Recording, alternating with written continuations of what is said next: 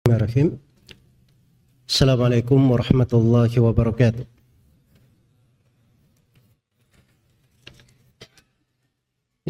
Innal hamdalillah nahmaduhu wa nasta'inuhu wa nastaghfiruh wa na'udzu billahi min shururi anfusina wa sayyiati a'malina. May yahdihillahu fala mudilla lahu wa may yudlil fala hadiya lahu. Asyhadu an la ilaha illallah wahdahu la syarika lahu وأشهد أن محمدا عبده ورسوله. يا أيها الذين آمنوا اتقوا الله حق تقاته ولا تموتن إلا وأنتم مسلمون. يا أيها الناس اتقوا ربكم الذي خلقكم من نفس واحدة وخلق منها زوجها وبث منهما رجالا كثيرا ونساء واتقوا الله الذي تساءلون به والأرحام إن الله كان عليكم رقيبا. يا أيها الذين آمنوا اتقوا الله وقولوا قولا سديدا. يصلح لكم أعمالكم ويغفر لكم ذنوبكم. ومن يطع الله ورسوله فقد فاز فوزا عظيما أما بعد. muslimin dan muslimat hadirin dan hadirat rahimani wa rahimakumullah. Alhamdulillah di waktu duha ini jelang siang kita bersyukur kepada Allah Subhanahu wa taala berada di masjid ini.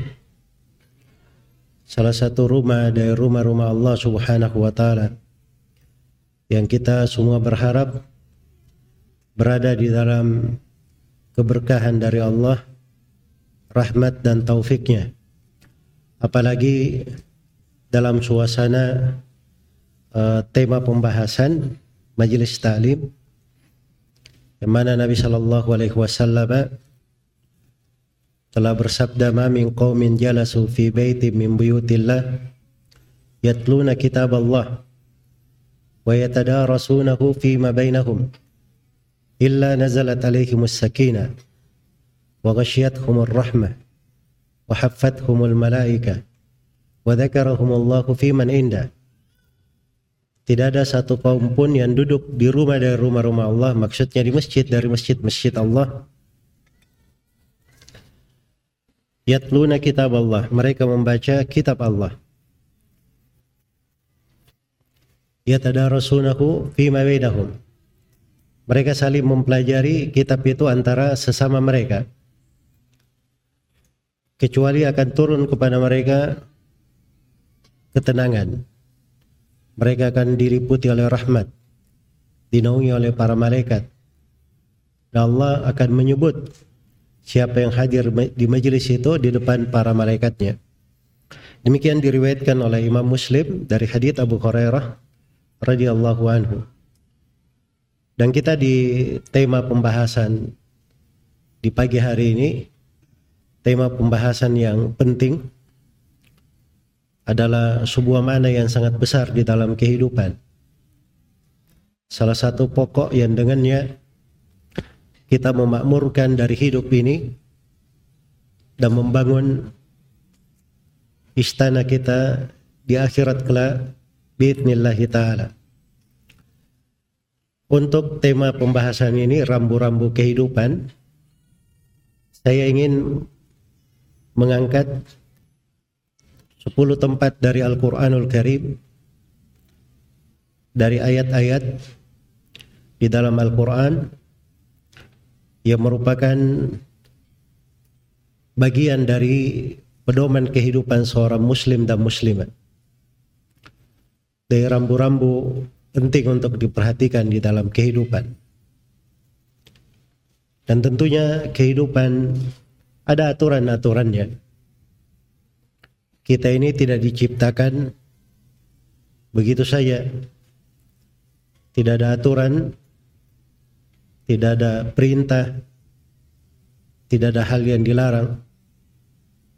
Apa hasibatum annama khalaqnakum abatha wa annakum ilaina la turja'un? Apakah kalian menyangka bahwa kami menciptakan kalian sia-sia dan kalian tidak akan kembali kepada kami? Ayahsabul insanu ayyutraka sudah. Apakah manusia mengira bahwa dia dicipta sudah tidak berguna, dibiarkan begitu saja, tidak diperintah, tidak pula dilarang? Hidup ini ada tujuannya. Ada tujuannya. Dan ada pertanggungjawabannya.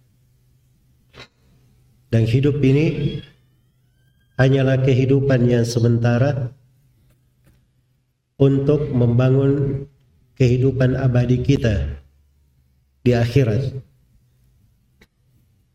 Dan seluruh ukuran di kehidupan akhirat itu semuanya dibangun di atas apa yang kita lakukan di kehidupan dunia ini. Dari situlah akan bercabang dua golongan. Faminhum syaqiyun wa minhum sa'id.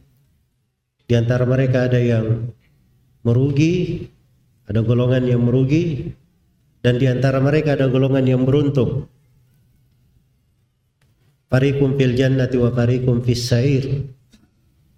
Allah firman satu golongan di dalam sorga dan satu golongan di dalam neraka yang menyala-nyala. Dan juga Allah mengingatkan wa annahu huwa adhaka wa abka. Dialah Allah yang membuat tertawa dan dia pula Allah yang membuat menangis. Pada hari kiamat ada wajah yang putih berseri-seri penuh dengan kegembiraan tapi ada juga wajah yang kelam penuh dengan kesedihan dan nestapa akan kepedihan abadi yang harus dihadapi. Itulah ujung dari kehidupan. Sebagai hasil dari kehidupan kita di dunia ini. Karena itu setiap perkara di dalam hidup akan dipertanyakan. Walatus alunna yawma idzin anin naim Sungguh kalian semua akan ditanya tentang segala kenikmatan. Karena itulah tidak mungkin hidup ini tidak ada aturan-aturannya. Tidak ada rambu-rambu di dalamnya. Ada aturan dan pijakan-pijakan yang hendaknya selalu mewarnai hati seorang muslim dan muslimat. Iya. Kalau kita berbicara tentang rambu-rambu kehidupan dalam artian yang halal dan yang haram itu dibahas oleh para ulama di buku-buku fikih. Dibahas oleh para ulama di buku-buku fikih. Dan ini kajian kita bukan kajian fikih. Kalau dibahas rambu-rambu terkait dengan masalah ketetapan-ketetapan Allah yang sudah tetap ada hal-hal yang disyariatkan dalam ibadah dan hal-hal yang disyariatkan itu uraiannya di dalam pembahasan buku-buku akidah. Iya. Namun kita di sini ingin mengkaji dari rambu-rambu umum yang mengatur kehidupan seorang muslim dan muslimah dan harusnya menjadi pijakannya, arahannya di dalam membangun kehidupannya. Di dalam membangun kehidupannya. Baik. Saya akan memulai dari ayat yang merupakan ayat yang sangat banyak dibaca oleh Nabi Shallallahu Alaihi Wasallam. Karena ayat ini salah satu dari tiga ayat yang disebutkan oleh Nabi Shallallahu Alaihi Wasallam di khutbah hajat beliau, yaitu firman Allah Subhanahu Wa Taala Ya ayyuhalladzina amanu taqullaha haqqa tuqatih wa la tamutunna illa wa antum muslimun. Wahai orang-orang yang beriman, bertakwalah kepada Allah Subhanahu wa taala dengan sebenar-benar takwa. Dan jangan sekali-sekali kalian meninggal kecuali sebagai seorang muslim. Iya. Baik ini saya akan terangkan 10 tempat ya dari Al-Qur'anul Karim dan saya bacakan dari penafsiran ayat itu maknanya saya ambil dari tafsir Ibnu Katsir rahimahullahu taala. Nah seorang itu tidak boleh berbicara tentang ayat-ayat Al-Quranul Karim kecuali dibangun di atas dasar penafsiran yang telah terwarisi dari Nabi Shallallahu Alaihi Wasallam, para sahabat dan para as-salaf rahimahullahu taala. Dan tafsir Ibnu Katsir itu sumber yang apa namanya paling sederhana dan paling dekat di dalam uh, melihat dari mana-mana ayat-ayat Al-Qur'anul Karim yang akan kita kita bahas. Jadi ayat ini Allah Subhanahu wa taala berfirman, "Ya ayyuhalladzina amanu" Wahai orang-orang yang beriman. Panggilan wahai orang-orang yang beriman disebut kaidah oleh Ibnu Mas'ud. Jadi kaidah banyak disebutkan, dinukilkan di buku-buku tafsir seperti tafsir Ibnu Katsir, tafsir Al-Baghawi dan selainnya. Ya ayyuhalladzina amanu kata Ibnu Mas'ud radhiyallahu taala anhu, kalau kamu dengar Allah berfirman, ya ayyuhalladzina amanu far'i bihi sam'ak. Maka pasang baik-baik telingamu. Dengar baik-baik. Karena setelahnya itu hanya ada dua. Perintah yang Allah perintahkan kepadamu atau Allah melarang sesuatu terhadap. Maka itu hanya ada dua saja. Karena itu kalau disebut ya ayyuhalladzina amanu itu pelurusan jalan. Itu sifat khusus bagi orang yang beriman. Dipanggil dengan panggilan keimanan. Dengan derajat yang tinggi. Karena keimanan itu iman itu di dalam keislaman sebuah derajat di atas keislaman. Karena itu orang-orang yang baru masuk Islam Qalatil Arabu amanna. Orang-orang yang Arab yang baru masuk Islam mereka berkata kami beriman. Maka Allah perintah kepada Nabi untuk berkata kullam tu'minu walakin qulu aslamna. Katakan wahai Nabi Muhammad kepada mereka kalian belum beriman. Tapi katakanlah kami telah berislam. Kami telah berislam. Maka untuk sampai kepada jenjang keimanan itu di tingkat di, diperlukan proses menanjak naik ke jenjang tersebut. Nah, di antara sifat-sifat orang yang beriman adalah apa yang disebutkan di dalam ayat ini. Ya ayyuhalladzina amanu taqullah. Wahai orang-orang yang beriman, bertakwalah kepada Allah. Haqqa tuqatih. Dengan sebenar-benar takwa. Wala tamutunna illa wa antum muslimun dan jangan sekali-sekali kalian meninggal kecuali sebagai orang-orang yang berislam. Orang-orang yang berserah diri kepada Allah Subhanahu wa taala, orang-orang yang bertauhid. Orang-orang yang bertauhid. Ini rambu pokok di dalam kehidupan. Iya.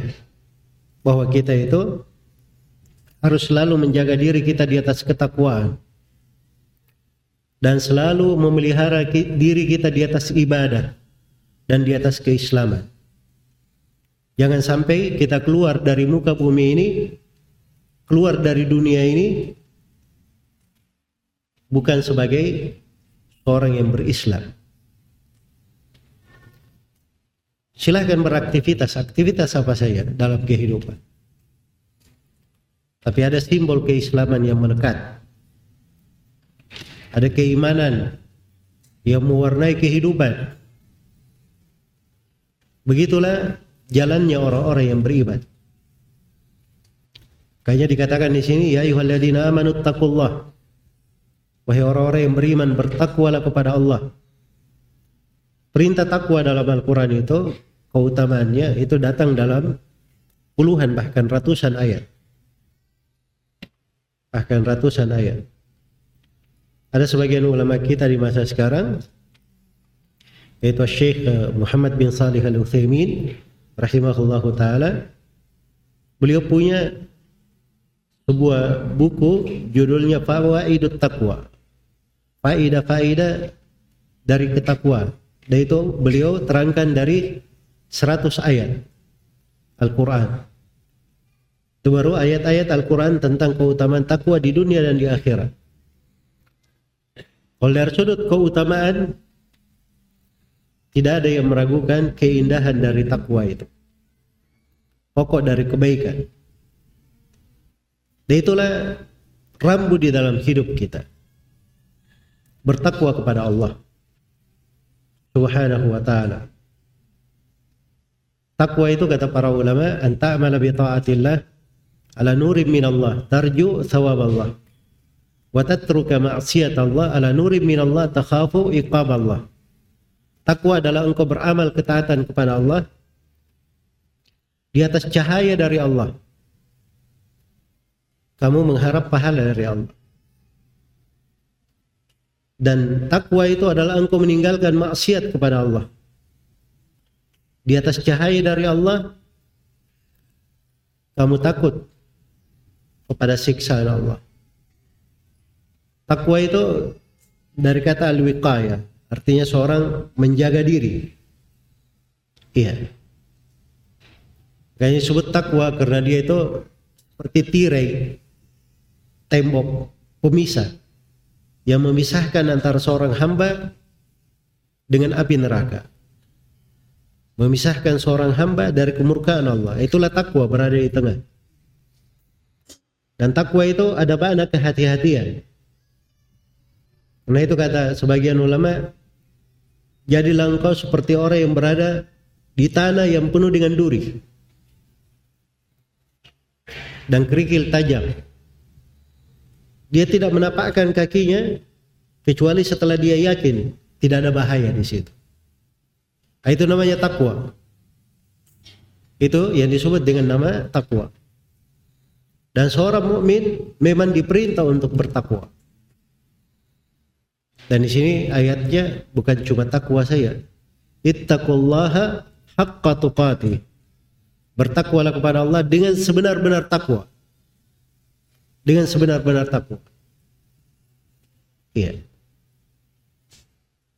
Kata Ibnu Mas'ud radhiyallahu taala anhu menafsirkan ayat ini kata beliau ayyuta'a fala yu'sa wa ayyudkara fala yunsa wa ayyushkara fala yukfar Maksudnya takwa kepada Allah dengan sebenar-benar takwa adalah taat kepada Allah. Taat kepada Allah tidak berlaku maksiat kepadanya. Dan yang kedua dia selalu berzikir kepada Allah. Tidak pernah melupakannya. Dan yang ketiga dia selalu bersyukur kepada Allah. Tidak pernah kufur kepadanya. Itulah takwa dengan sebenar-benar takwa. Tiga hal yang pertama dia taat, tidak bermaksiat. Dia selalu menjaga dirinya di atas ketaatan sesuai dengan kemampuannya. Dia melakukan dari di kehidupan itu amalan-amalan yang sanggup dia kerjakan. Iya. Tapi tentunya yang paling pokok adalah menunaikan kewajiban-kewajiban. Itulah sholat lima waktu, seorang muslim dan muslimah menunaikan zakat pada siapa yang memiliki harta terpenuhi syarat zakat berpuasa di bulan Ramadan berhaji bagi siapa yang mampu menyambung silaturahmi berbakti kepada orang tua memberikan nafkah kepada siapa yang wajib dia tanggung nafkahnya itu di antara mana-mana kewajiban apa yang merupakan ketaatan dari kewajiban itu yang paling prioritas dia lakukan. Setelah itu dia sempurnakan dengan hal-hal yang disunnahkan, hal-hal yang dianjurkan, hal-hal yang dianjurkan. Yaitu sholat lima waktu ada sholat rawatibnya. Disyariatkan sholat-sholat sunnah. Puasa Ramadan, puasa wajib. Ada pula puasa-puasa sunnah sedekah, zakat ada zakat wajib, ada sedekah sunnah. Sebagaimana haji, kewajiban haji hanya sekali dalam sumur. Cuman ada selebih daripada itu adalah hal yang disunnahkan, dianjurkan. Iya. Sama dengan memberi nafkah. Ada kadarnya yang merupakan titik kewajiban yaitu apa yang mencukupi mereka pada nafkahnya. Hal yang merupakan keperluan selebihnya itu bisa masuk di dalam perkara-perkara yang dianjurkan. Perkara-perkara yang dianjurkan. Baik. Maka dia mulai dari ketaatan itu pada hal-hal yang memang merupakan kewajiban kita. Kemudian disempurnakan dengan hal-hal yang disunnahkan. Itu bagian dari takwa. Dan takwa itu adalah banyak berdikir kepada Allah. Banyak berdikir. Makanya dari sifat orang yang bertakwa, lisannya itu basah dengan dikir kepada Allah. Ketika Abdullah bin Busur radhiyallahu taala anhu menceritakan ada dua orang Arabi yang datang kepada Nabi sallallahu alaihi. Ini orang Arab Badui. Tapi subhanallah pandangannya terhadap kehidupan itu luar biasa. Iya. Satunya bertanya tentang siapa yang paling baik di tengah manusia. Yang satunya lagi bertanya, "Ya Rasulullah, Inna syar inna syara'i al-Islam qad kathurat alayya. Sungguhnya syariat-syariat itu tuntunan-tuntunan sudah terlalu banyak atas saya. Ya. Maka kata beliau, "Pababun jami' natamassaku bih." Beri saya satu pintu ibadah universal. Saya pegang dengannya. Kata Nabi sallallahu alaihi wasallam, la yazalu lisanuka rataban bidzikrillah. Hendaknya lisanmu itu terus menerus basah berzikir kepada Allah. Allah Subhanahu wa taala berfirman, "Ya ayyuhalladzina amanu dzkurullaha dzikran katsira wasabbihuhu bukratan wa asila." Wahai orang-orang yang beriman, berzikirlah kalian kepada Allah dengan zikir yang banyak dan bertasbihlah. Mengingat Allah Subhanahu wa taala pagi dan petang pagi dan petang. Iya. Karena itu orang yang banyak berzikir kepada Allah itu ada dikir-dikirnya yang dia baca. Dikir pagi, dikir sore, Hah? ada dikir sebelum tidur, setelah bangun tidur, ada dikir selepas sholat lima waktu. Itu dikir-dikir ini kata Imam Nawawi rahimahullah kalau dia lakukan semua dikir tadi pagi sore selepas sholat lima waktu kan tidur bangun tidur dia tambah dengan dikir-dikir mutlak maka itu dia masuk kepada orang yang disebut dalam Al-Quran wadzakirin Allah kathira wadzakirat a'adallahu lahum maghfirata wa ajran azima laki-laki dan perempuan yang banyak berzikir kepada Allah maka Allah akan siapkan untuknya pengampunan dan pahala yang besar jadi itu ukuran orang yang banyak berzikir selain daripada itu zikir kepada Allah subhanahu wa ta'ala yang paling agungnya adalah membaca Al-Quran. Mempelajarinya. Tadabbur akan kandungannya. Karena itu majelis ilmu seperti ini, itu majelis dikir. Majelis dikir.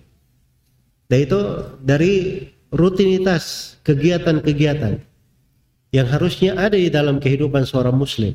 Sebab itu akan membawanya kepada jenjang takwa kepada Allah hak patopati. Dia bertakwa kepada Allah dengan sebenar-benar takwa. Bagaimana dia bisa bertakwa kepada Allah dengan sebenar-benar takwa? Kalau dia tidak mempelajari apa-apa yang merupakan syariat, ketaatan supaya dia lakukan. Dan dia tinggalkan hal-hal yang buruk supaya dia jauhi apa yang diharamkan oleh Allah. Itu kan semuanya harus dipelajari. Ada orang-orang yang kadang sudah punya semangat ingin baik, tapi karena dia tidak tahu pintu-pintu ketaatan, akhirnya banyak sekali luput dari pintu ibadah. Jangankan kita ya, para sahabat saya kadang terjadi di tengah mereka seperti itu.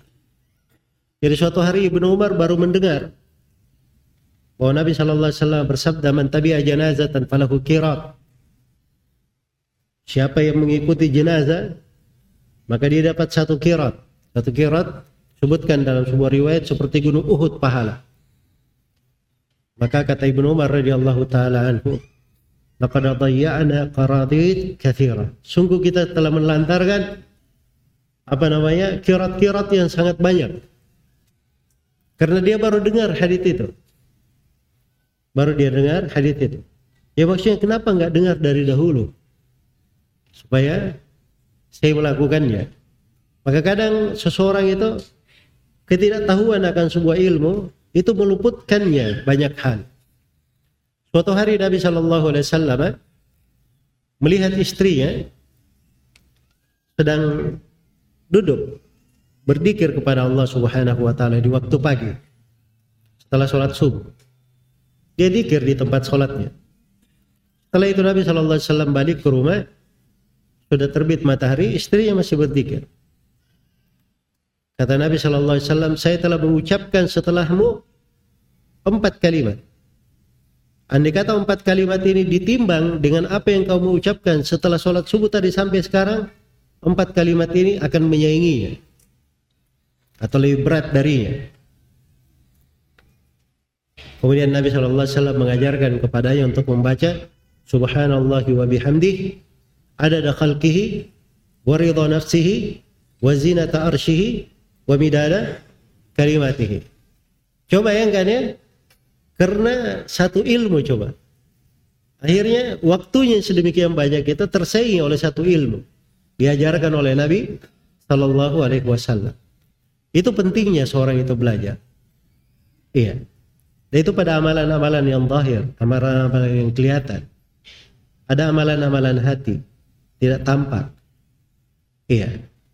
Perjenjangan, kita berbicara misalnya tentang ikhlas. Ikhlas itu luas pembahasannya. Pada tingkatan ikhlas, sekadar keikhlasan itu meninggikan dan membesarkan amalan.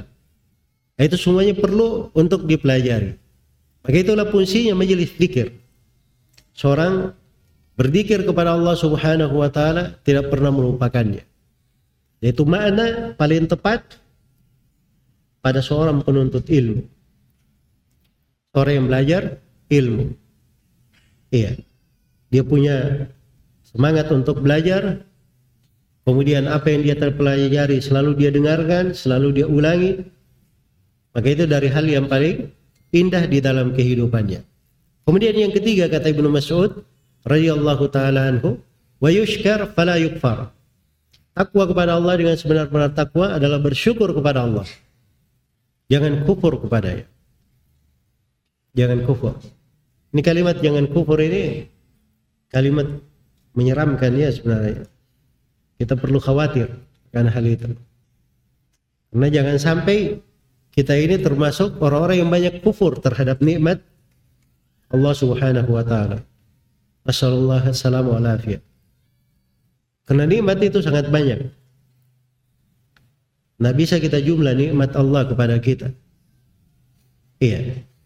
Dan menjadi masalah kita di dalam mensyukurinya, ini juga harus selalu kita perhatikan diri kita. Sampai kata sampai mana kita mensyukuri nikmat-nikmat tersebut. Iya. Karena itu kata para ulama, syukur itu ada lima rukun di dalamnya. Ada syukur. Yang pertama adalah seorang itu cinta kepada Allah yang memberi nikmat. Iya. Dia mencintai Allah yang memberi nikmat. Kemudian yang kedua, dia taat kepada si pemberi nikmat itu. Kemudian yang ketiga, dia selalu mengakui bahwa nikmat-nikmat itu datangnya dari Allah. Kemudian yang keempat, dia selalu menyebut dengan lisannya kesyukurannya terhadap nikmat. Dia berkata alhamdulillah. Ya atau kalimat yang semisal dengannya dari hal yang menunjukkan kesyukuran dia terhadap nikmat. Kemudian yang keempat atau yang kelima, jangan dia gunakan nikmat itu kecuali pada hal yang dicintai dan diridhai oleh Allah Subhanahu wa taala. Itulah yang disebut dengan syukur terhadap nikmat dan karunia Allah Subhanahu wa taala. Kita duduk sehari saja ya. Coba ambil buku Ya, tulis nikmat-nikmat yang Allah berikan kepada kita. Iya. Yakin pasti nikmat itu tidak sanggup kita tulis semuanya, pasti. Dan tidak sanggup kita hitung semuanya. Tapi maksudnya tulis saja dulu nikmat yang ada itu supaya kita ingat. Sekarang ini banyak nikmat. Mulai saja dulu dari pada diri kita. Wa fi anfusikum afala tubsirun? Tidakkah kalian lihat pada diri diri kalian sendiri? pada diri diri kalian itu. Bukan tidakkah kalian melihatnya berbagai nikmat dan karunia Allah di dalamnya? Iya. Dari nikmat pendengaran, nikmat pelihatan, nikmat alat mencium, nikmat lidah untuk merasakan, nikmat tangan dan kaki, nikmat tubuh dan selainnya dari nikmat-nikmat pada badan kita. Demikian pula termasuk nikmat hati. Karunia yang sangat besar ya. Kita diberi hati seorang muslim. Iya. Itu hati yang luar biasa, hati seorang muslim itu. Karena itu cikal bakal hati yang hidup. Penuh harapan. Masa depannya bagus hati seorang muslim itu. Iya, dan itu nikmat yang sangat besar. Belum lagi kita hitung nikmat dari waktu luang, nikmat kesehatan, nikmat agama Islam yang Allah Subhanahu wa taala berikan, nikmat dari sunnah-sunnah Nabi dalam sehari dan semalam. Tahu dalam sehari dan semalam itu sunnah lebih dari seribu dari sunnah-sunnah Nabi kita lakukan sehari semalam bisa kita lakukan dalam sehari dan semalam itu nikmat-nikmat dan karunia Allah tapi kadang kita tidak menghadirkannya kita tidak mempelajarinya akhirnya lewat begitu saja nikmat-nikmat itu iya lewat dari pintu-pintu pahala kita tidak mendapatkannya. Ya, misalnya ya kita sekarang masuk ke masjid ini ya. Baik. Untuk belajar. Tingkat dari keutamaan yang didapatkan tergantung kadar niatnya. Iya. Ya kalau yang datang ke sini misalnya hanya karena dia punya teman juga datang, iya, untuk meramaikan ketemu teman saya, nah itu sesuai dengan niatnya. Jelas ya? Kalau lihat niatnya misalnya menyambung hubungan bagus dengan saudaranya, itu dapat pahala ya. Tapi kalau niatnya terkait dengan dunia akan dapat dunia juga. Tapi kalau dia hadir ke sini niatnya adalah untuk belajar satu. Itu sudah pahala yang sangat besar. Yang kedua, mengangkat kejahilan dari dirinya. Yang ketiga, kecintaan kepada syariat Allah. Yang keempat, bagaimana dia menjaga agama ini ya dan memeliharanya dengan mempelajarinya kemudian yang kelima dia datang ke sini juga adalah memperbanyak dari orang-orang yang baik di dalam kebaikan. Nah, itu kan pahala tersendiri itu. Orang-orang baik berbuat baik kita ikut memperbanyaknya. Sehingga orang-orang cinta kepada kebaikan tersebut. Ya hadir ke majelis ilmu tersebut. Untuk apa? Dia hadir majelis ilmu? Untuk beribadah karena itu di masjid. Dia duduk di masjid beribadah masuk ke masjid. Apalagi kalau dia datang ke masjid, ini sekarang kita duduk dari sebelum jam 10 dan mungkin akan berakhir jam 11 atau lewat daripada itu, itu sudah cukup untuk itikaf.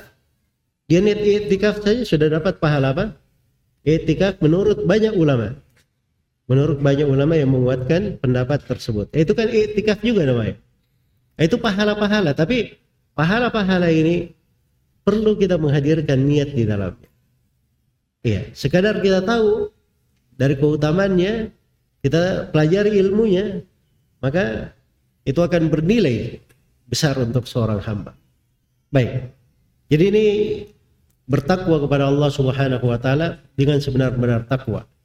Dalam kalimat-kalimat ringkas oleh Ibnu Mas'ud radhiyallahu taala Walaupun kata bertakwa kepada Allah dengan sebenar-benar takwa ini punya pembahasan-pembahasan yang luas ya. Tapi apa yang disebutkan oleh Ibnu Mas'ud mudah-mudahan bisa menjadi motivasi yang baik untuk kita semua. Kemudian di akhir ayat dikatakan wala tamutunna illa wa antum muslimun. Jangan sekali-sekali kalian meninggal kecuali sebagai seorang muslim. Iya. Ini dari rambu kehidupan yang sangat penting. Ya. Silahkan kalian mau beramal apa saja di atas muka bumi ini. Lakukan apa saja. Kerjakan apa saja. Tapi jangan kalian meninggal kecuali sebagai apa? Sebagai seorang muslim. Ya. Itulah wasiat para nabi dan para rasul. Nabi Ibrahim Nabi Yakub kepada anak-anaknya. Fala tamutunna illa wa antum muslimun. Jangan sekali-sekali kalian meninggal kecuali sebagai seorang muslim. Bahkan itu adalah perintah Allah kepada nabinya Nabi Muhammad sallallahu alaihi wasallam. Wa'bud rabbaka hatta ya'tiyakal yakin. Beribadahlah engkau kepada Rabbmu sampai kematian datang menjemputmu. Suruh beribadah, jangan keluar dari ubudiyah. Sampai kematian datang menjemput. Kita beramal apa saja silahkan, tidak ada masalah. Seorang itu diberi amalan subhanallah sesuai dengan kemampuannya masing-masing. Karena itu suatu hari Al-Fudail bin Iyad menulis surat kepada Imam Malik rahimahullah. Atau bukan Al-Fudail bin Iyad, sebagian dari apa namanya? para salaf menulis surat kepada Imam Malik karena Imam Malik ini kebanyakan waktunya cuma mengajar. Ya. Duduk memberi ilmu kepada manusia. Sedangkan yang menulis surat ini dia banyak berada di front pertempuran, berjihad, membela kaum muslimin. Dia mengajak Imam Malik untuk hal itu. Maka Imam Malik menjawab suratnya dengan kalimat-kalimat yang dicatat dalam sejarah. Kata beliau, engkau berada di dalam sebuah lahan ketaatan dan saya juga berada di dalam sebuah lahan ketaatan juga. Iya. Maka hendaknya kita syukuri pada apa yang Allah Subhanahu wa taala bukakan untuk kita. Dan memang begitu manusia, sebagiannya melengkapi sebagian yang lain. Makanya sahabat Nabi Shallallahu alaihi wasallam itu tidak semuanya seperti Abu Hurairah. Cuma di masjid saya ya ahli sufa mempelajari tapi ada juga yang di aktivitas lain karena itu Khalid bin Walid itu tidak dipasang oleh Nabi Shallallahu Alaihi Wasallam mengurusi masalah menghitung harta mengatur keluarga kaum muslimin di dalam negeri-negeri yang terkait dengan urusan-urusan negara di dalam. Tapi Khalid bin Walid dipasang sebagai kepala pasukan. Itu keahlian dia di situ. Memang keahlian Khalid bin Walid di situ radhiyallahu taala Jadi maksudnya pintu-pintu ibadah itu banyak. Pintu ketaatan itu banyak untuk seorang hamba. Dari pintu ketaatan itu dia lihat apa yang baik untuk dirinya. Kalau dia diberi posisi oleh Allah sebagai seorang kepala rumah tangga, maka dia cari pintu ibadah di situ. Kalau Allah beri padanya posisi sebagai ibu rumah tangga, Hendaknya dia cari pintu-pintu ibadahnya di situ. Kalau dia sebagai seorang anak, itu ada pintu ibadahnya. Ada pintu ibadahnya. Bisa dia pelajari apa bentuk ibadah yang dia lakukan di situ. Dia kerjakan. Dia bangun dirinya selalu di atas ibadah. Nah, itulah takwa kepada Allah dengan sebenar-benar takwa namanya. Dan itulah bekal bagaimana seseorang itu meninggal husnul khatimah. Sebab kalau dia selalu jaga dirinya di atas ibadah, dia meninggal kapan pun pasti dia akan husnul khatimah, di atas kebaikan. Iya. Itu suatu hal yang indah sekali. Tapi seperti yang saya katakan tadi ya, kadang amalan-amalan besar itu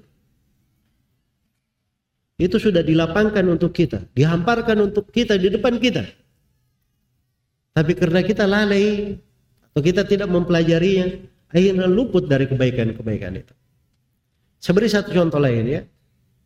ya. Para perempuan misalnya. Para perempuan. Dia sekedar berada di rumahnya saya, itu sudah ibadah. Dia di rumahnya saya, sudah apa? Sudah ibadah. Karena Allah Subhanahu wa taala memerintah, "Wa qarna fi buyutikunna." Dan berdiamlah kalian wahai para perempuan di rumah-rumah kalian. Itu kan perintah. Kalau kita masuk di pembahasan ilmu usul fikih misalnya, di sudut pendalilan, asal dalam perintah itu menunjukkan apa? Kewajiban. Karena itu kata para ulama, asalnya perempuan itu wajib dia berada di rumahnya. Itu asalnya. Dia boleh keluar kapan? Kalau ada keperluan yang dibolehkan secara syar'i. Misalnya untuk membeli keperluan rumahnya, untuk makannya, atau untuk dia menghadiri majelis ilmu misalnya untuk dia belajar sebab ilmu itu keperluan penting di dalam kehidupannya atau pada sebagian perempuan misalnya dia tidak punya dari apa namanya laki-laki di rumahnya yang mencukupi kehidupannya diizinkan dia belajar eh, dia bekerja sesuai dengan keperluannya dan apa yang dengannya menutup auratnya, menjaga dirinya.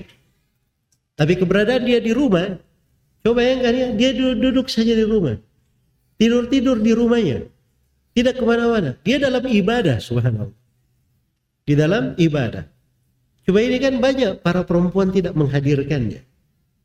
Tidak merasakan hal itu sebagai ibadah. Bahkan kadang sebagian perempuan merasa terkurung berada di rumah. Ya karena itu banyak penyakit yang muncul ya karena sumpah di rumah. Apa namanya uh, berbagai hal yang muncul disebabkan karena itu. Baik, jadi ini satu pintu ibadah ya. Dan itu kalau kita belajar akan terbuka pintu-pintu ibadah yang sangat banyak. Pintu-pintu ibadah yang sangat banyak. Karena itu duduk. Iya, biasakan ada majelis ilmu, datang, hadir, duduk, dapatkan dari faedah yang kita bisa laksanakan dalam kehidupan. Itulah ibadah-ibadah yang kita bangun. Siapa yang berada di atas hal tersebut, dia pasti di atas kebaikan. Wala tamutunna illa wa muslimun. Jangan sekali-sekali kalian meninggal kecuali sebagai seorang muslim. Allah Subhanahu wa taala berfirman kepada rasulnya, "Aidza faragta fansab wa ila rabbika farghab." Kalau kamu sudah selesai wahai Muhammad, berdiri lakukan ibadah lagi yang lain. Dan kepada Rabbmu hendaknya engkau selalu berharap. Nah dikatakan kalau kamu sudah selesai, kamu turun minum dulu, ya istirahat dulu, libur dulu. Tapi kalau kamu sudah selesai, berdiri lakukan ibadah yang lain. Dan kepada Rabbmu kau selalu mengharap. Pintu ibadah itu banyak, subhanallah. Kita selesai sholat, kita ada pintu ibadah dikir. Ya, selesai dikir, kita kita ada pintu ibadah bertebaran di atas muka bumi mencari dari keutamaan Allah. Ya kan? Itu bagi orang yang ada kewajiban nafkah yang dia tanggung, itu ibadah lagi. Dia di dalam hal tersebut. Apalagi kalau dia masuk di dalam bentuk ibadah. Dia hadirkan dari ibadah-ibadah seperti dikir kepada Allah Subhanahu wa taala. Kemudian ibadah-ibadah khusus yang lainnya. Baik, ini mungkin ayat yang pertama. Dari rambu di dalam kehidupan kita yang patut kita perhatikan. Kemudian yang kedua, yang kedua, Allah Subhanahu wa taala berfirman itu tadi ayat di surah apa namanya? Ali Imran ya yang kita bacakan tadi Ali Imran ayat 102 ya. Baik. Kemudian kita akan berpindah kepada surah Al-Jathiyah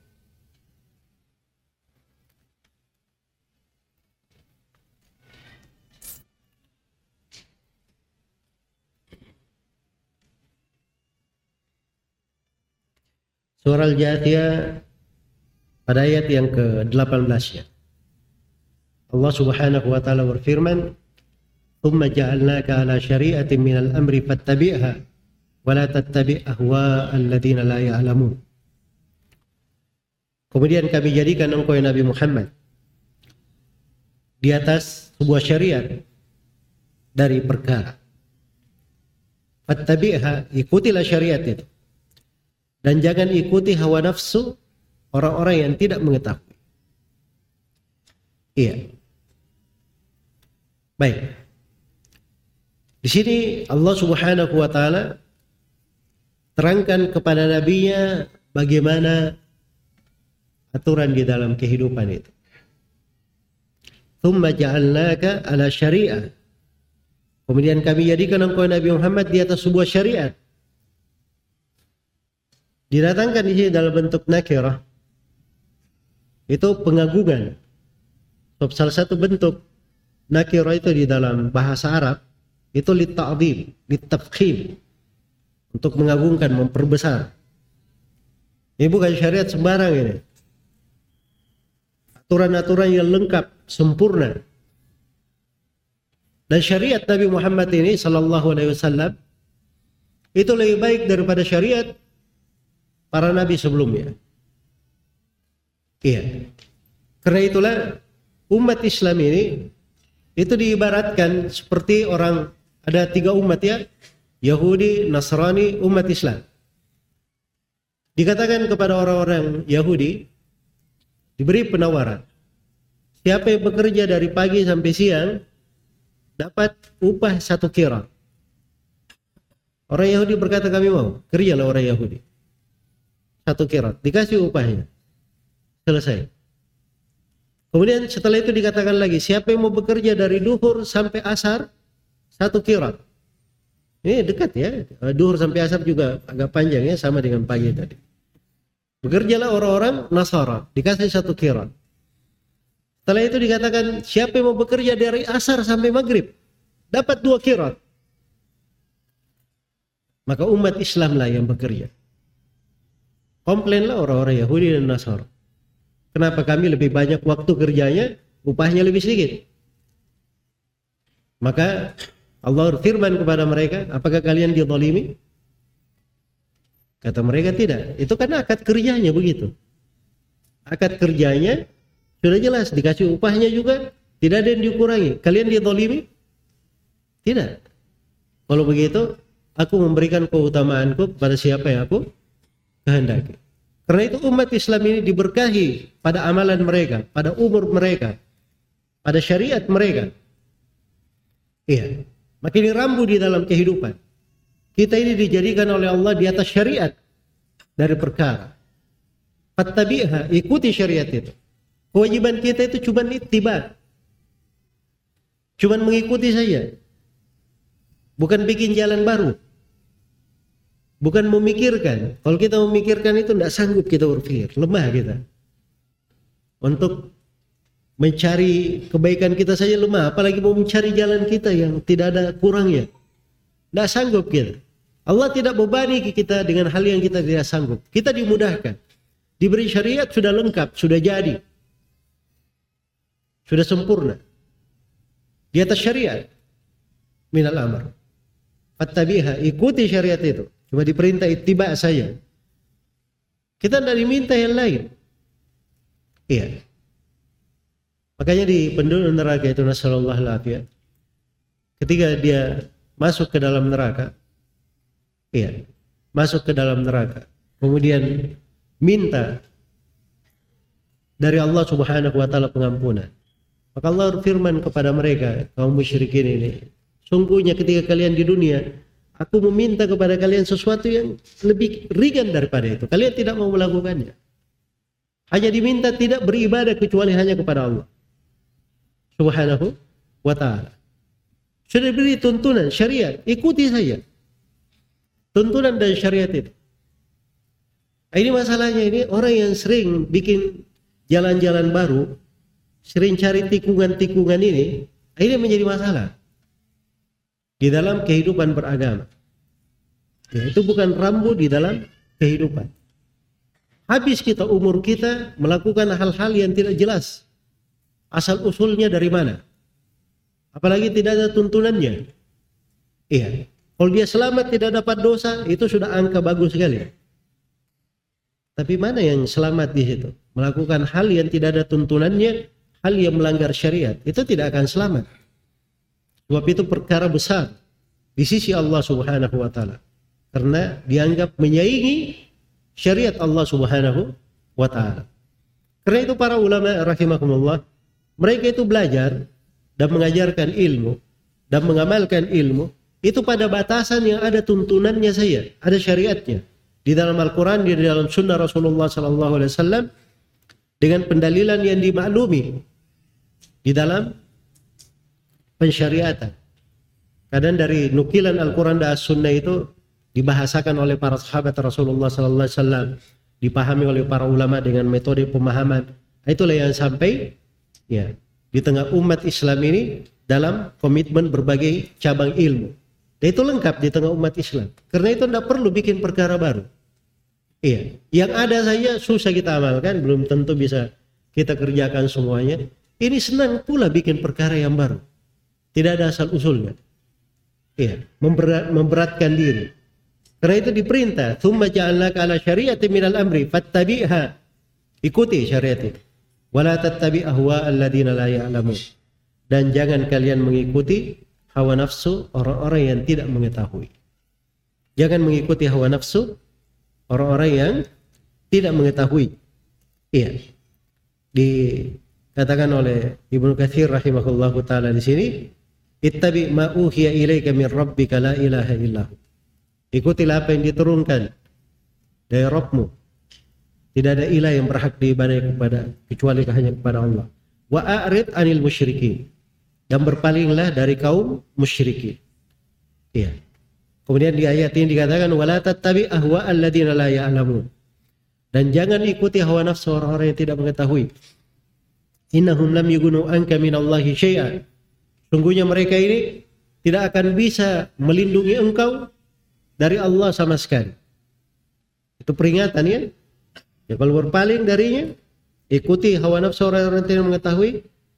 Ingat, siksaan Allah itu dahsyat. Besar mereka itu tidak akan sanggup melindungi kamu dari Allah. Iya. Maksudnya itu tidak akan lepas dari Allah Subhanahu wa taala. Karena itu Allah Subhanahu wa taala juga mengingatkan falyahdharil ladzina yukhalifuna an amri an tusibahum fitnah aw yusibahum adzabun alim.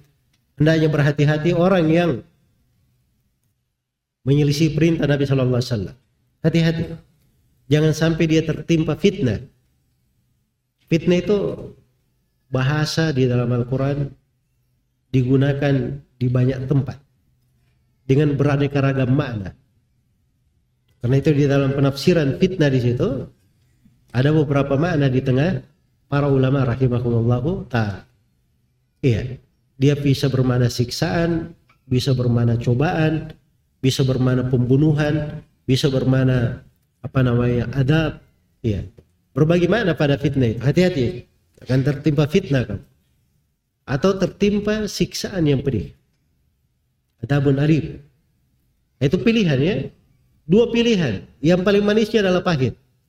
Bagi orang yang mengisi sunnah Nabi Shallallahu Alaihi Wasallam iya karena itu kita ini diberi syariat itu rambu-rambu kehidupan kita berpegang dengannya itu adalah kenikmatan dalam hidup Makanya kata Sufyan ats-Tsauri rahimahullahu taala, kalau kamu sanggup tidak menggaruk kepalamu kecuali dengan suatu sunnah tuntunan dari Nabi lakukan.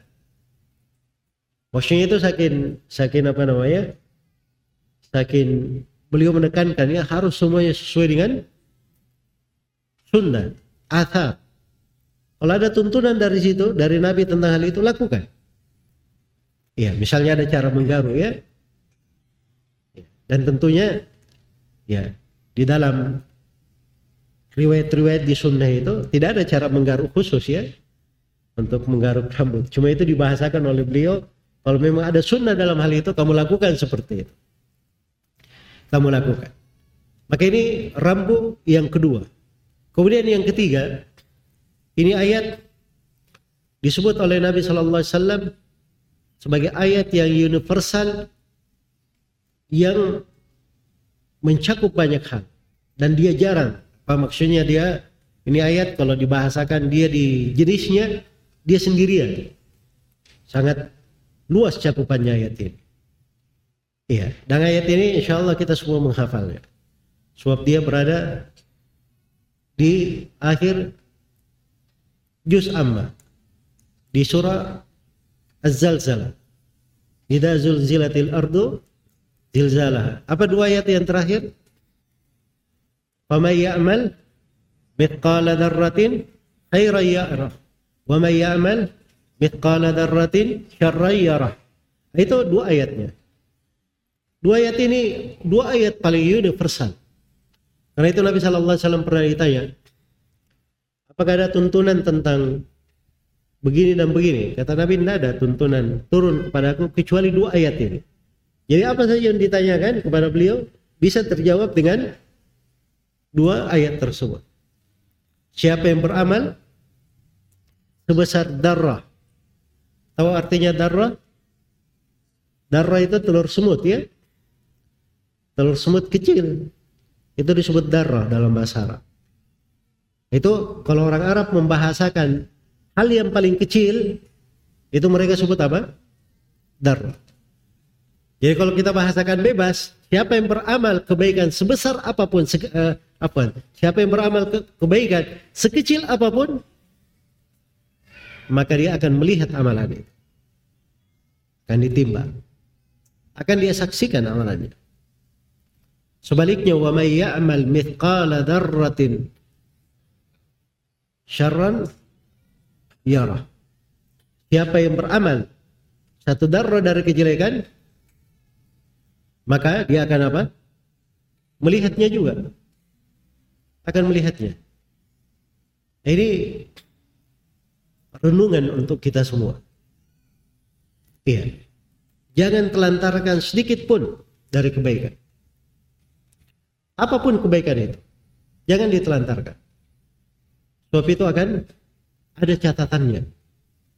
Makanya Nabi Shallallahu Alaihi Wasallam bersabda, "La tahkiranna minal ma'rufi syai'an." walau antalqa akhaka biwajhin talib. Jangan sekali-kali engkau meremehkan dari kebaikan walaupun sedikit. Walaupun sekadar berjumpa saudaramu dengan wajah yang cerah gitu. Wajah yang cerah. Jelas ya? Kan tidak sedap juga ya kalau kita ada orang datang itu wajahnya sudah masam gini. Sudah tidak enak ya. Tapi kalau dia lihat baru ini sudah wajahnya ramah gitu. Ya kan enak juga orang menyaksikannya itu dari kebaikan itu dari kebaikan jangan remehkan itu kata Nabi Shallallahu Alaihi Wasallam walaupun sekedar itu kata beliau di dalam hadis Adi bin Hatib ittaqun nara walau bisyikki tamra bertakwalah kepada Allah dari api neraka walaupun hanya sekedar bersedekah dengan sepotong kurma sepotong kurma itu biasanya apa namanya murah ya gampang didapatkan Ya dan sebagian orang itu membadir apalagi di bulan Ramadan itu kurma dibuang-buang gitu subhanallah. Ini bersedekah dengan sepotong kurma, kebaikan. Jangan dia, jangan kalau kamu bisa bertakwa kepada Allah, menjauhkan dirimu dari neraka dengan sepotong kurma itu lakukan. Walaupun dengan sepotong kurma. Iya. Ada orang-orang yang memerlukan ya. Kali itu pernah datang kepada Aisyah radhiyallahu anha seorang perempuan dia bawa dua anak perempuannya. Oleh Aisyah dikasih satu kurma. Iya. Dikasih satu kurma. Maka perempuan ini dia belah kurma itu menjadi dua, dia kasih untuk putrinya saja. Dia kasih untuk putrinya saja. Ya. Kalian bertanya kok bakhil banget Aisyah kok cuma ngasih satu apa namanya kurma. Di rumah Nabi saya kadang beberapa bulan itu tungku beliau tidak menyala. Beliau hanya makan dengan istrinya cuman air dengan apa? Sebagian kurma. Ya. Ya Rasulullah sallallahu alaihi wasallam saya kadang kekurangan, tapi bersama dengan itu bisa bersedekah. Itu kalau kita ingat kadar nikmat itu ya. Banyak nikmat yang Allah berikan kepada kita. Cuma misalnya menjadi masalah itu kita hidup kadang di tengah lingkungan karena sudah senang-wenang di dalam kehidupannya, merasa tinggi, merasa ini di dalam segala hal akhirnya kita banyak tidak bersyukurnya. Kurang untuk bersyukur itu. Baik. Karena itu amalan apa saya? Jangan diremehkan dari amalan kebaikan. Itu akan dicatat. Sebagaimana amalan kejelekan. Oh ini dosa. Tapi dosa kecil. Tidak apa-apa dah. Ini dosa, tapi dosa kecil. Ya, ini kita tidak tahu bahwa gunung itu dari batu-batu kecil. Ya. Kalau batu gunung itu dipecahkan jadi batu kerikil juga kan? Iya.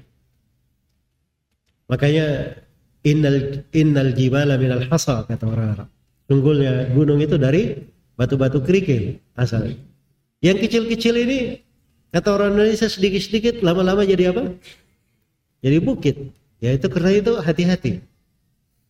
Makanya jangan meremehkan dari kejelekan apa pun.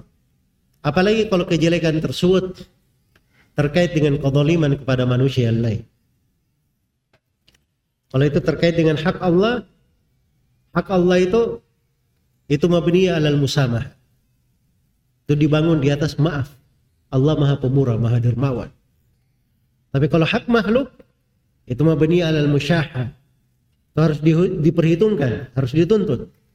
Kalau hak yang terkait dengan makhluk. Makanya jangan sekali-sekali berbuat kezaliman apa pun terhadap orang lain. Dan ini rambu di dalam kehidupan. Sebab kezaliman tidak diterima terhadap siapa pun. Termasuk kepada non-muslim. Tidak boleh berlaku zalim kepada non-muslim, apalagi kepada seorang kepada seorang muslim. Iya. Maka ini dari apa namanya ayat-ayat yang sangat agung sekali mengingatkan kepada kita semua tentang suatu arti atau suatu makna di dalam kehidupan sangat besar. Pentingnya kita selalu mengingat akan kandungan dari firman Allah Subhanahu wa taala ini. "Faman ya'mal mithqala dzarratin khairan yarah wa man ya'mal mithqala dzarratin syarran yarah." Ini dua hal yang harusnya kita selalu memperhatikannya. Iya. Baik. Orang mau beramal amalan apa saja dia sendiri akan menanggungnya.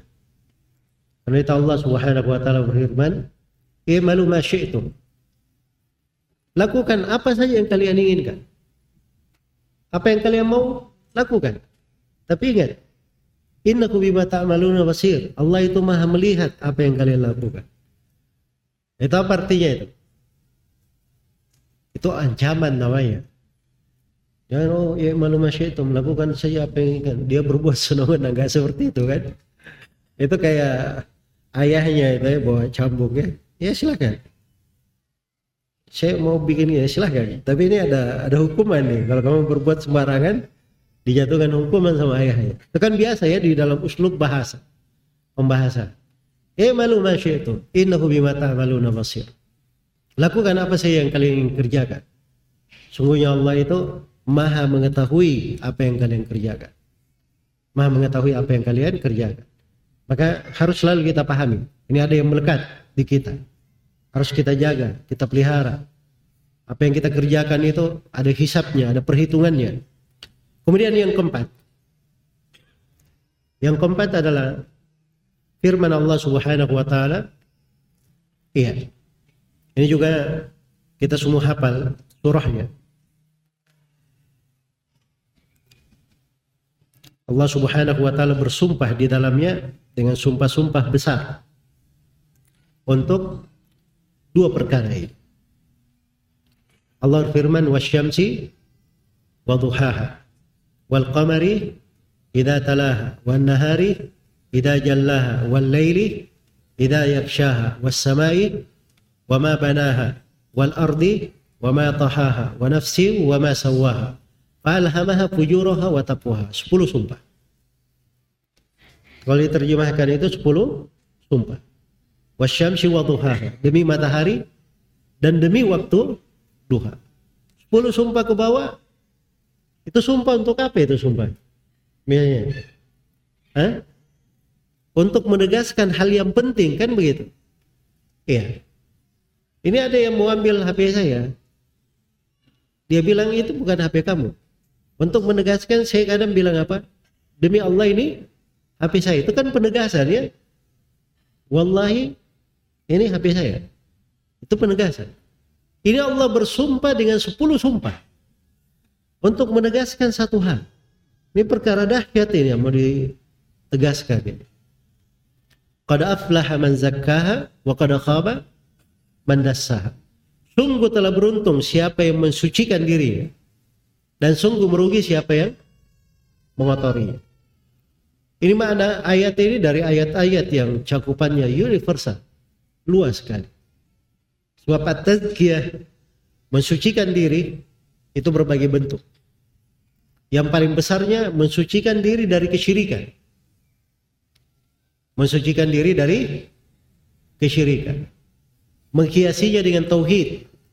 Kemurnian ibadah hanya kepada Allah Subhanahu wa taala. Tazkiyah iya.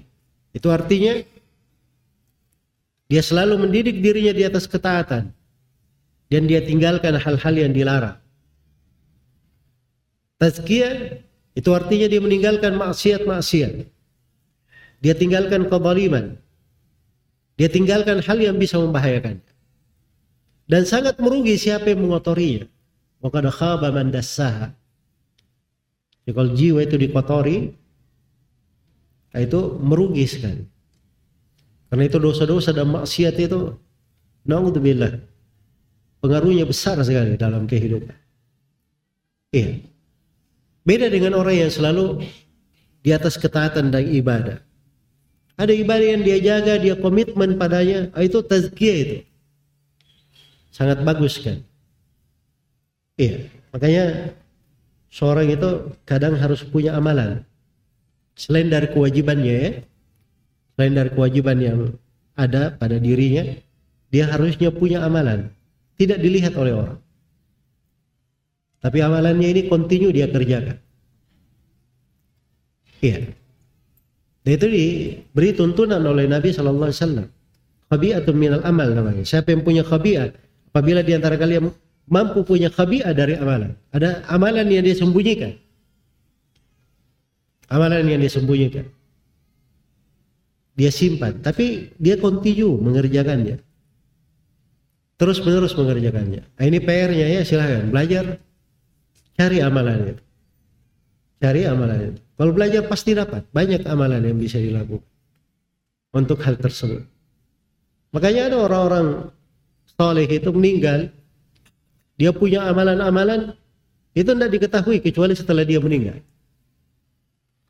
Iya. Tidak diketahui kecuali setelah dia meninggal. Ada orang misalnya dia ternyata apa namanya setelah dia meninggal dia punya mushaf itu itu sudah terlihat sering sekali digunakan. Itu bisa diukur darinya. Ini orang khatam Al-Quran setiap berapa hari. Ya, setiap berapa hari. Nah, itu tidak diketahui oleh orang-orang. Ya. Ada yang lebih daripada itu. Dia selama kehidupannya biasa saja. Sebab dia mengkhatamkan Al-Quran dari hafalannya. Cuman di akhir umurnya dia bicara kepada putrinya karena putrinya terlalu sedih kepada ayahnya. Maka dia berkata kepada putrinya, "Tidak perlu kamu khawatirkan ayahmu." Ya. Di di tiang itu katanya itu sudah pernah dikhatamkan di situ Al-Qur'an sebanyak 17.000 kali. 17.000 kali. Kita khatam Al-Quran dalam setahun berapa kali? Hah? Ramadan, masya Allah itu pun mending kalau untung ya khatam ya. Ini 17 ribu kali dia. Bisa dihitung berapa kali dia khatam Al-Quran. Iya. Jadi itu amalan-amalan kadang berjalan. Perlu kita lihat. Itu yang tohir ya. Ada amalan-amalan di dalam hati. Itu lebih dahsyat lagi sebenarnya. Amalan-amalan dalam hati. Iya.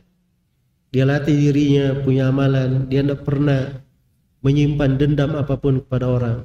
Ada yang berbuat keliru kepadanya selalu dia maafkan. Itu aja dia latih dirinya itu aja. Sehingga dia keluar dari dunia dalam keadaan tidak mau bersangkutan dengan siapa pun. Nah, itu disebut itu ada seorang sahabat yang dikata oleh Nabi ini penduduk sorga. Berapa kali masuk begitu? Nabi katakan kepada para sahabat akan datang seorang penduduk sorga. Datang orang itu beberapa hari. Orang itu terus yang datang. Iya. Nah itu dari setelah diperiksa, dia cuma bilang dilacak di rumahnya di ini, nggak terlihat dia melakukan sholat malamnya juga. Tidak ada yang istimewa, tapi sebelum subuh dia bangun untuk sholat witir. Ya. Tapi tidak pernah berucap yang tidak baik. Tapi puasa juga siang hari tidak puasa juga, biasa-biasa saja. Iya. Akhirnya dia cerita bahwa sebenarnya saya ini saya berusaha untuk tidak menyimpan sesuatu apa pun di hati saya terhadap siapa pun dari umat Islam. Nah, itu namanya salamatus sadr. Hal yang baik. Jadi banyak dari ketaatan-ketaatan itu. Baik. Kemudian berikutnya yang keberapa sekarang? Hah? Yang kelima. Baik, yang kelima Allah Subhanahu wa taala berfirman di dalam Al-Qur'an. Di surah At-Tur. Walladzina amanu wattaba'atkum dzurriyyatuhum biimanin alhaqna bihim dzurriyyatahum orang-orang yang beriman dan diikuti oleh keturunannya dengan keimanan maka kami akan mempertemukan mereka dengan keturunannya tersebut ini ayat dari ayat-ayat yang sangat agung ya. Rambu di dalam kehidupan.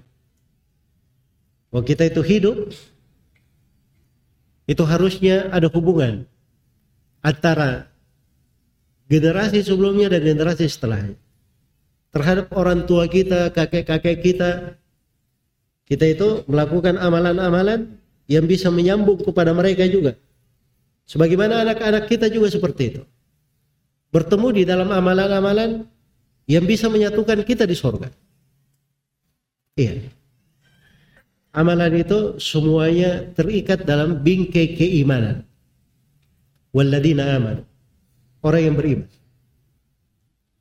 Wattaba'atkum dzurriyyatuhum iman dan diikuti oleh keluarganya dengan keimanan pula. Iya.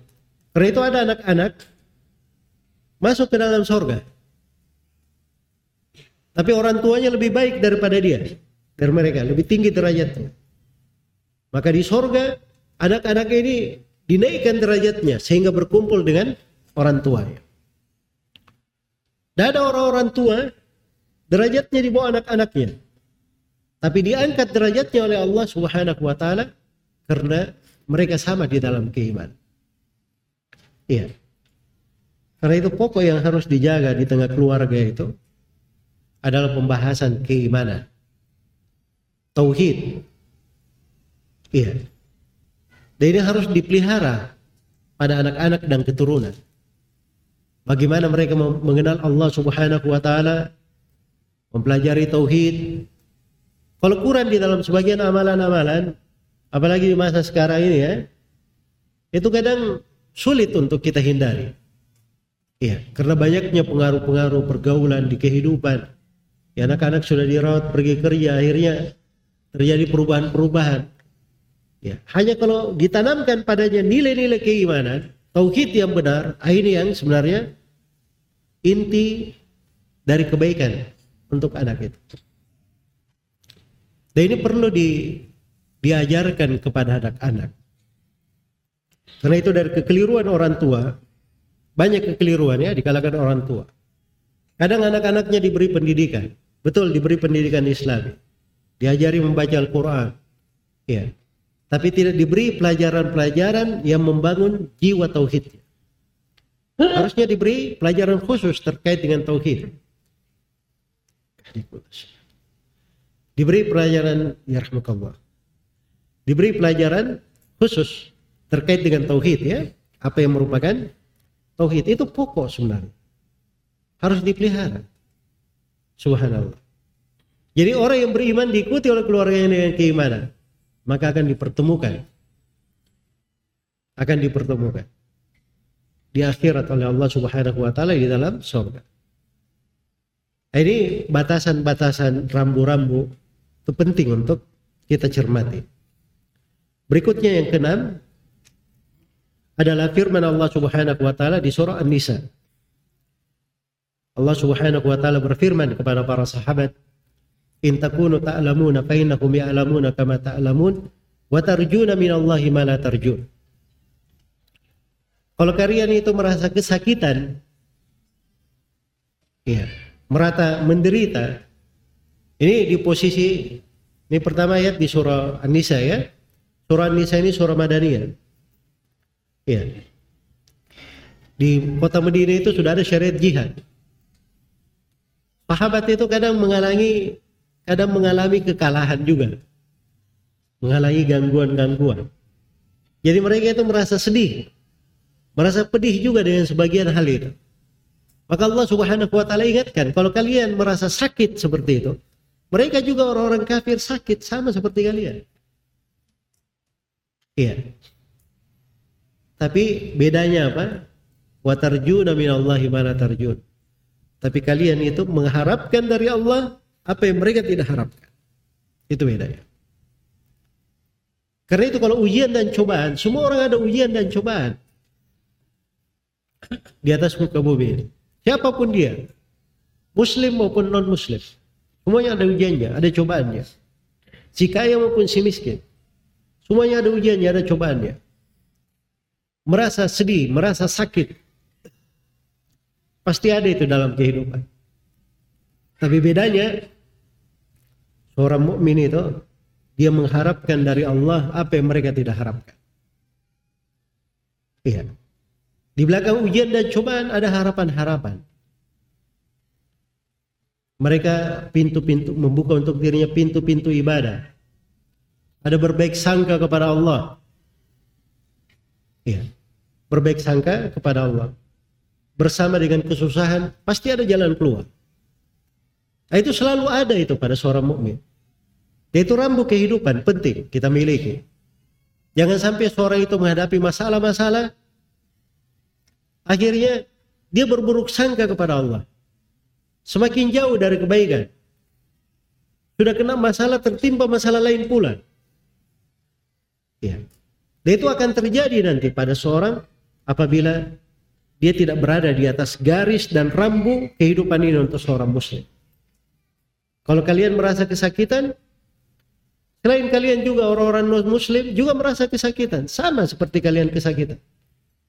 Tapi bedanya kalian itu mengharap dari Allah apa yang mereka tidak harap. Iya. Orang muslim itu diberi kabar gembira dengan sorga. Di belakang ujian dan cobanya ada berbagai kebaikan-kebaikan, pahala-pahala yang besar. Padahal yang melimpahnya dia selalu berbaik sangka kepada Allah. Ini mungkin saya tidak jadi di sini ini nggak baik untuk saya. Mungkin Allah akan bukakan untuk saya pintu yang lebih baik daripada itu. Itu seorang muslim itu. Ya. Dia beriman kepada takdir dan ketentuan Allah. Ini terjadi Allah sudah takdirkan. Walaupun saya berusaha, Allah tidak menakdirkan itu, saya tidak akan mendapatkannya.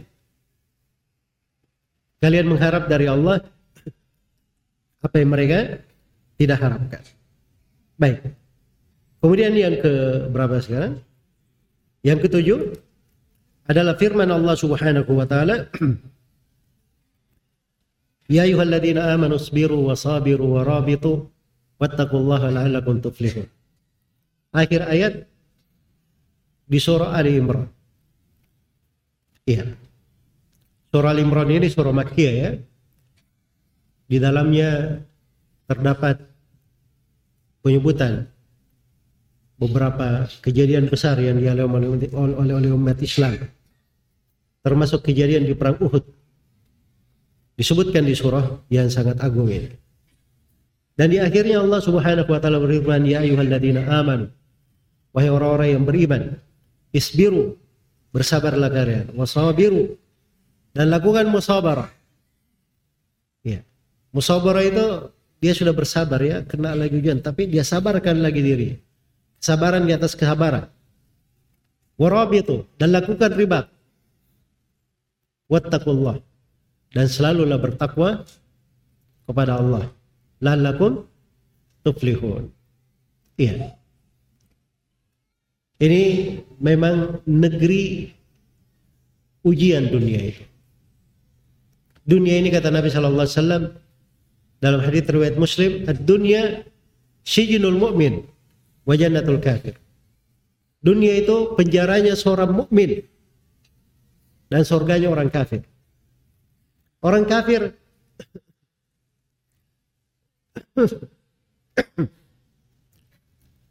dia semiskin apa pun di dunia ini, ya, sepapa apa pun dia di dalam kehidupan dunia, itu tetap dia surga di dunia ini.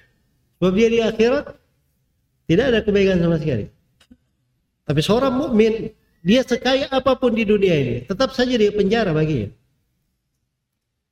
Karena yang di tangannya tidak bisa selalu dia gunakan. Ada batasannya untuk seorang mukmin.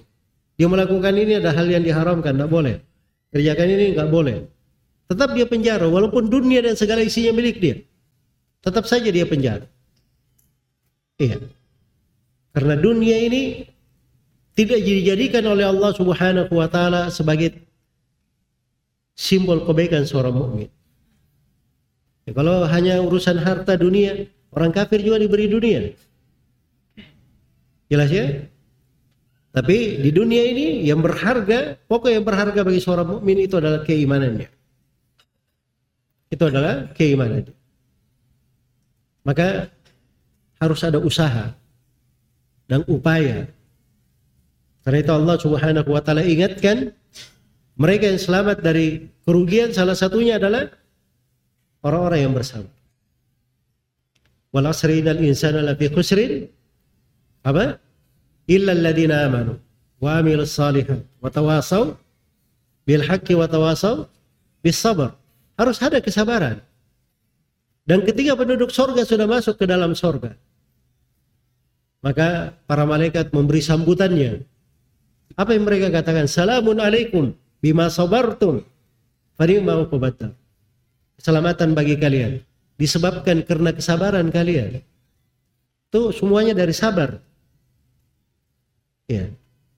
Dari kesabaran kalian. Memang perlu kesabaran di kehidupan dunia ini. Perlu kesabaran. Sabar di dalam ketaatan. Sabar di dalam ibadah. Ya. Ini majelis ilmu seperti ini saja. Itu subhanallah perlu kesabaran. Perlu kesabaran. Ya mungkin bisa bersabar satu kali, dua kali, tiga kali. Tapi dia sebagai seorang penuntut ilmu sampai kematian datang menjemput. Ya, itu perlu kesabaran. Perlu kesabaran. Iya. Tapi yang indah dari sabar itu kalau seorang sudah terbiasa dengannya, Allah Subhanahu wa taala akan memudahkannya. Itu yang indah dari sabar. Karena itu kata Nabi sallallahu alaihi wasallam, "Wa may yatasabbar yusabbirullah. Wa ma u'ti ahadun ata'an khairan wa awsa min sabr Siapa yang berusaha untuk bersabar, Allah akan menjadikan dia sebagai orang yang bersabar. Ini berusaha ya, dia bersabar. Tadinya sering berontak, melampiaskan, tapi dia berusaha menyabarkan diri maka Allah akan bantu dia untuk menjadi orang yang bersabar. Ya, kita melangkah saja satu langkah agak berat begitu, Allah akan mudahkan langkah-langkah setelahnya. Itu dari keindahan sabar. Dan kalau seorang sudah diberi sabar ini kata Nabi sallallahu alaihi wasallam, "Wa ma utiya ahadun ata'an khairan wa usa minas sabr." Tidaklah seorang itu diberi pahala lebih baik dan lebih luas daripada kesabaran. Itu kadang ibu-ibu di rumah itu subhanallah ya, Kesabaran itu penting. Di dalam mendidik anaknya, di dalam mengarahkannya. Ya. Dari kesabaran itu, itu akan berbuah. Akan berbuah. Itu perlu di, dijaga bahwa ini adalah hal yang besar. Karena itu Allah perintahkan, ya ayyuhalladzina amanu sabiru, wahai orang-orang yang beriman, bersabarlah. Wasabiru dan terus lakukan kesabaran warabitu dan lakukan ribat. Ribat itu asalnya itu adalah umat Islam berjaga di daerah-daerah yang rawan akan serangan musuh. Dia berjaga di situ. Dia selalu waspada. Ya, tapi kadang digunakan ribat itu untuk mana seseorang berada di atas amalan-amalan yang besar. Amalan-amalan yang berat. Yang dia selalu berusaha untuk menegakkannya berusaha untuk melakukannya. Kemudian yang terakhir dikatakan wattaqullah dan bertakwalah kepada Allah. Setelah ini dikembalikan lagi kepada takwa. La'allakum tuflihun supaya kalian beruntung. Baik. Itu yang keberapa tadi? Kedelapan atau ke Baik, sekarang yang kedelapan. Yang kedelapan. Yang kedelapan ini adalah ayat-ayat di surah Al-Ankabut atau satu bagian dari ayat di surah Al-Ankabut. Itu firman Allah Subhanahu wa taala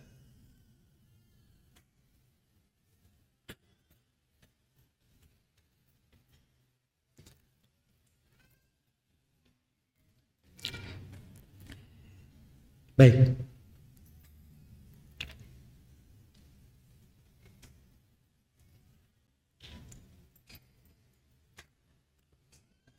Pada ayat yang ke 17 ya. Pada ayat yang ke-17. Jadi dalam ayat di di akhir ayat dikatakan fabtagu indallahi rizqa wa'buduhu washkurulah ilaihi turja'un. Ya. Ini di konteks penyebutan kisah Nabi Ibrahim ya. Menegur kaumnya. Penyembahan mereka kepada selain daripada Allah Subhanahu wa taala. Dan beliau terangkan bahwa yang kalian ibadahi itu tidak memiliki rizki bagi kalian. Rizki itu hanya di sisi Allah. Karena itu beliau katakan, "Fabtagu indallahi rizqa wa'buduhu washkurulah ilaihi turja'un." Carilah rezeki itu di sisi Allah. Dan selalulah beribadah kepada Allah. Bersyukurlah. Hanya kepadanya kalian dikembalikan. Ini empat hal luar biasa ya. Iya. Pertama cari rezeki di sisi Allah. Ini kadang kalimat ini ini harus menjadi rambu di dalam kehidupan kita. Orang beraktivitas, bekerja dan seterusnya kadang mengharap di tangan manusia sesuatu yang berlebihan. Kadang untuk rezeki, mencari dari rezeki, atau bahasa yang lain kadang dipakai oleh manusia, mencari dari harta, dia kadang melakukan pelanggaran-pelanggaran. Iya. Maka diingatkan, "Fabtagu indallahi rizqa." Jarilah rezeki itu di sisi Allah. Minta dari Allah Subhanahu wa taala. Iya.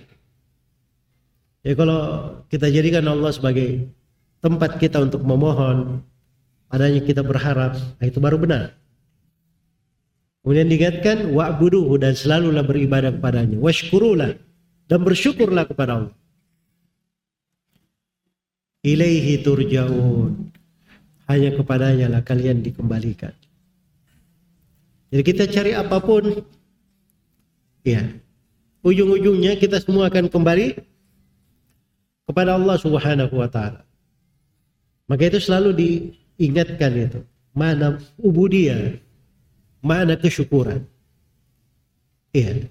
Dan ini rambu dalam kehidupan ya. Kita semua beraktivitas. Semuanya mencari rezeki. Rezeki itu ada dalam bentuk harta, ada dalam bentuk agama. Cuman kan orang kebanyakannya kalau rezeki ya harta ya kan begitu. Padahal rezeki dalam bentuk agama itu kadang lebih bernilai. Iya, ini kita duduk di majelis ilmu seperti ini juga itu rezeki sebenarnya. Ya. Dari ilmu-ilmu yang kita dapatkan bertambah ilmu itu rezeki juga. Itu rezeki dari Allah. Itu lebih besar nilainya. Itu semuanya dicari di sisi Allah. Dan rezeki itu diarahkan kepada makna ibadah. Jangan lepas dari mana ibadah. Kita dicipta untuk itu. Wa ma khalaqtul jinna wal ins illa liya'budun. Tidaklah aku menciptakan jin dan manusia kecuali untuk beribadah kepada Iya. Washkurulah.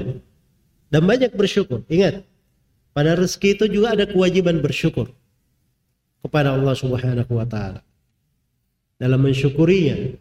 Di antara bentuk mensyukurinya dia memuji Allah dengan lisannya, ya selalu mengakui bahwa itu nikmat datangnya dari Allah. Dan di antara yang paling pentingnya jangan dia gunakan rezeki itu kecuali pada hal yang dicintai dan diridhai oleh Allah Subhanahu wa taala. Baik.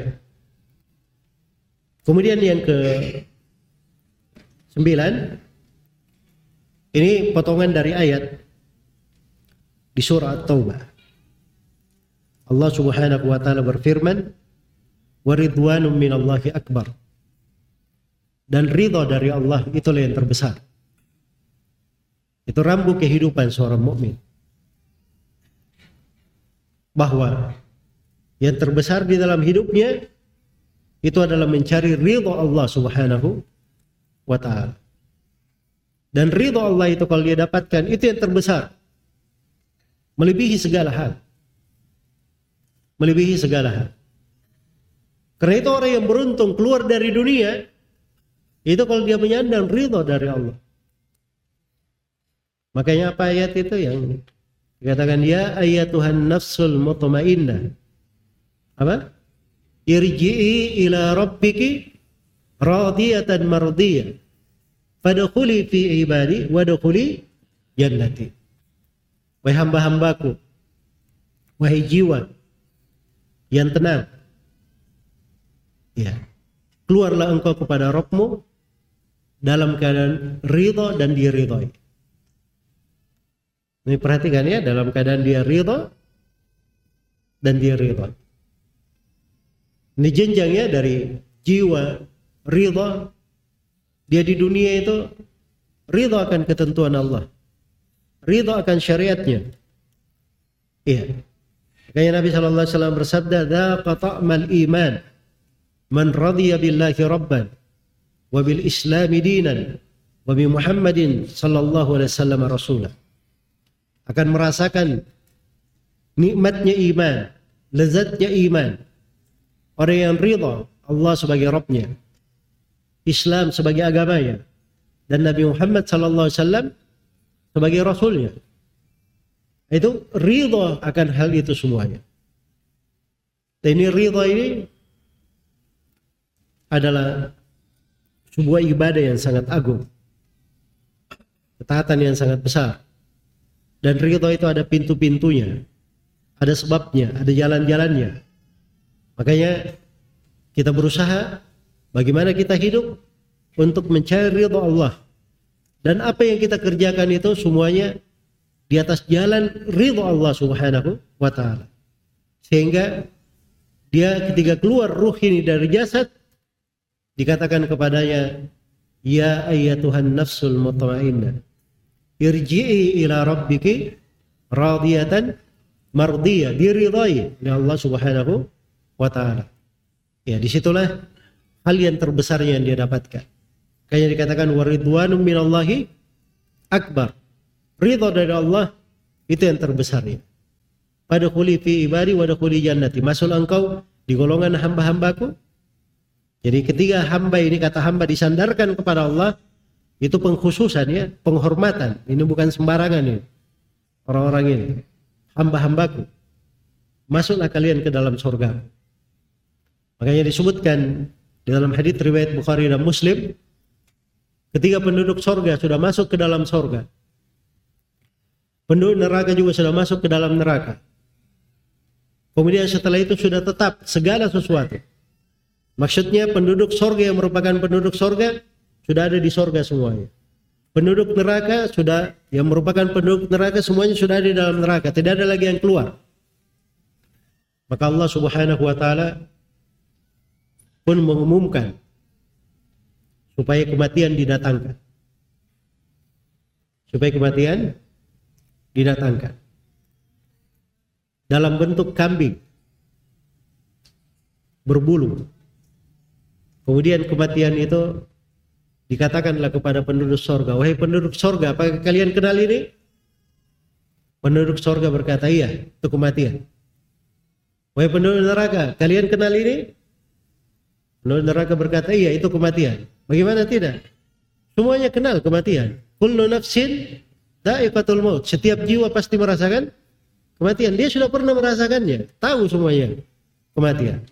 Kemudian kematian pun disembelih. Kematian pun disembelih. Dikatakan kepada penduduk sorga, penduduk sorga, huludun bila mau. Kekal tidak ada kematian lagi. Penduduk neraka, huludun bila mau. Kekekalan tidak ada lagi kematian. Lalu disingkaplah tirai untuk penduduk sorga atau dikatakan kepada penduduk sorga dalam hadits yang lain. Wahai penduduk sorga inginkah kalian aku tambah? Penduduk sorga berkata wahai Robku apalagi yang lebih daripada ini dari kenikmatan yang kau berikan kepada kami? Maka dikatakanlah kepada mereka ya setelah Allah subhanahu wa ta'ala menyingkap wajahnya bahwa ada ridhoku untuk kalian itu salah satu hal yang terbesar. Makanya dikatakan waridwanu minallahi akbar. Kalau Allah sudah ridho kepada hamba itu, maka hamba itu akan diberikan oleh Allah Subhanahu wa taala segala hal yang baik untuk dirinya. Iya. Baik, kemudian yang terakhir mungkin di sini ini dari ayat-ayat yang terkait dengan hakikat dari kehidupan dunia. Iya. Itu firman Allah Subhanahu wa taala di surah Al-Hadid. Allah firman, "I'lamu annama al-hayatud dunya laibu wa lahu." Ketahuilah bahwa kehidupan dunia itu adalah laibun, permainan. Walahwun sendagurau wazinatun dan perhiasan. Pada ayat ke-20 ya. Wa tafakhurum bainakum wa takathurum fil amwali wal aulad. Hanya sekedar berbangga di tengah kalian. Saling merasa banyak dalam harta dan anak-anak. Iya. Ini salah satu ayat ya yang menggambarkan tentang hakikat kehidupan dunia. Yaitu rambu kehidupan penting. Sebab seorang mukmin itu dia harus tahu bahwa dunia itu itu tidak ada harganya untuk dia. Dan dunia itu bukan hal yang akan dia bawa untuk ke negeri akhiratnya. Akan dia tinggalkan. Makanya hanya disebut permainan sendaguro perhiasan untuk bersombong-sombong bermegah-megah saja dalam harta dan anak-anak. Iya. Dan ini perlu dipahami. Dan ayat-ayat yang memperumpamakan tentang dunia itu pembahasan khusus ya kalau kita kaji. Karena itu sebenarnya ketika Allah perumpamakan ya. Diperumpamakan seperti tanaman tumbuh kemudian menghijau mengering lalu berguguran hancur. Ya diperumpamakan bagikan air. Itu kan ada maknanya semuanya. Ya ada maknanya. Bagaimana dunia itu segera sirnanya? Ya bagaimana dunia itu tidak tetap? Tidak tetap Ya, kadang ikut ke sana, kadang ikut ke situ. Ya.